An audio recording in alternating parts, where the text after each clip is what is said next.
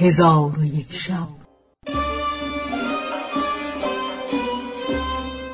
چون شب دویست و پنجاه و نهم برآمد.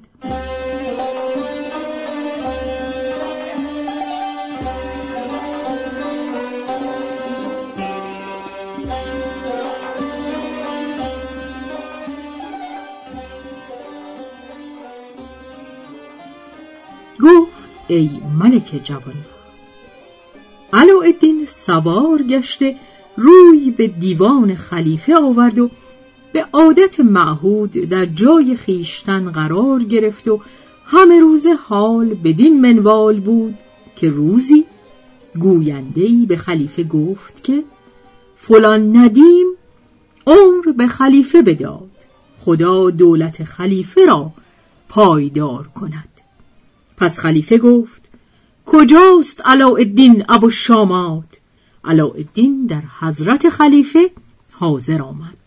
چون خلیفه او را بدید خلعت بدو داده ندیمش خواند و از برای او در هر ماهی هزار دینار وظیفه نوشتند. پس علاءالدین در نزد خلیفه به ندیمی به سر می برد اتفاقا روزی در نزد خلیفه نشسته بود که بزرگی از بزرگان دولت به حضرت حاضر شد و به خلیفه گفت رئیس ستین درگذشت. خدا خلیفه را زنده بدارد. پس خلیفه به علاءالدین خلعت بداد و او را به منصب رئیس ستین بنواخت و رئیس ستین گذشته را زن و فرزند نبود. خلیفه گفت ای علاءالدین رئیس را به خاک بسپار و همه مال او را به تصرف خیش بیاور چون دیوان منقضی شد سوار گشته در رکاب او احمد دنف با چهل تن از زیر دستان خود که سرهنگان میمنه و میسره خلیفه بودند روان گشته و دیرگاهی بدینسان در خدمت خلیفه به سر می بردند.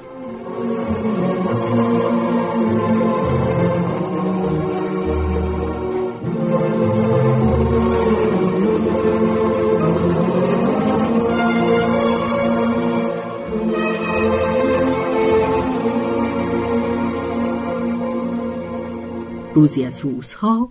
علاءالدین از دیوان سوار گشته به سوی خانه بازگشت و احمد دنف و حسن شومان با تابعان خود به منزل بازگشتند. علاءالدین با زن خود زبیده اودیه بنشست و شمها روشن کردند. پس از آن زبیده از بهر کاری ضرور برخواست بیرون رفت و علاءالدین نشسته بود که فریادی بلند بشنید. در حال به سرعت برخاست که خداوند فریاد بشناسد. دید که زن خود زبیده اودیه است که بر زمین افتاده. چون دست به سینه او بنهاد مردهش یافت و خانه پدر زبیده در پهلوی خانه علاءالدین بود. او نیز فریاد زبیده را بشنید. با علاءالدین گفت چه فریاد بود این که شنیدم؟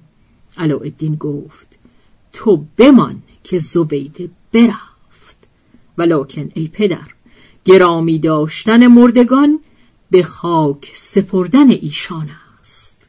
پس چون روز برآمد زبیده را به خاک سپردند و علاءالدین پدر زبیده را عزا گفت و او نیز علاءالدین را به شکیبایی بفرمود و اما علاءالدین جامعه ماتم و حزن پوشیده از دیوان ببرید و غمین و گریان بنشست. روزی خلیفه با جعفر وزیر برمکی گفت ای وزیر سبب بریدن علاءالدین از دیوان چیست؟ وزیر گفت علاءالدین از بحر زن خود زبیده محزون است. خلیفه به احزارش فرمان داد. چون حاضر آمد در جواب خلیفه گفت از بحر مرگ زبیده زن خود محزون هستم و سبب بریدن از دیوان همین است. خلیفه گفت اندوه از خود دور کن و حزن به یک سو بنه که آنکه مرده است به آمرزش اندر است و تو را حزن و اندوه. هرگز سود ندهد. علاءالدین گفت حزن و اندوه از من نرود مگر زمانی که من بمیرم و مرا در پهلوی او به خاک بسپارند. خلیفه گفت در نزد خدا هر تلف شده ای را عوضی هست و به هیچ حیلت از مرگ نتوان رستن. بهشتی بودی. گیتی از رنگ و بوی. اگر مرگ و پیری نبودی در اوی. زما تا دم مرگ یک دم ره است. اگر دم دراز است اگر کوتاه است.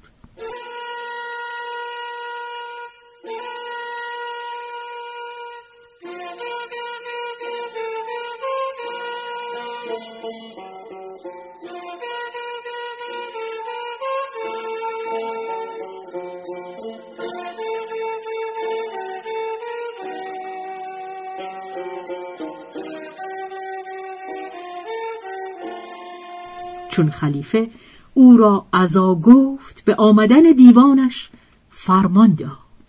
آنگاه برخواسته به دارالخلافه بازگشت و علاءالدین آن شب را به روز آورد.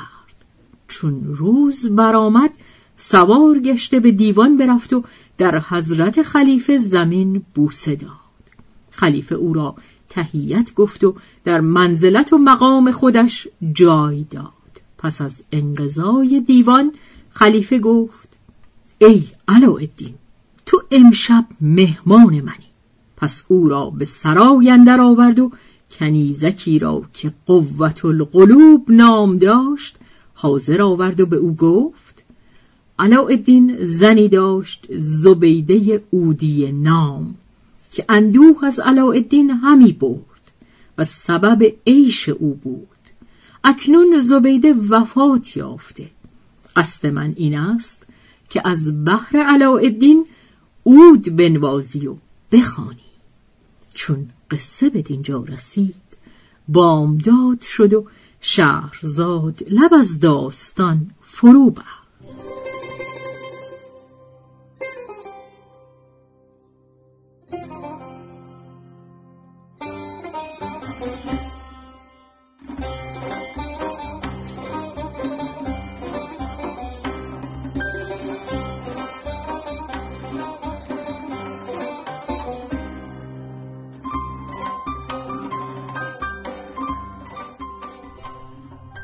به روایت شهرزاد فتوهی.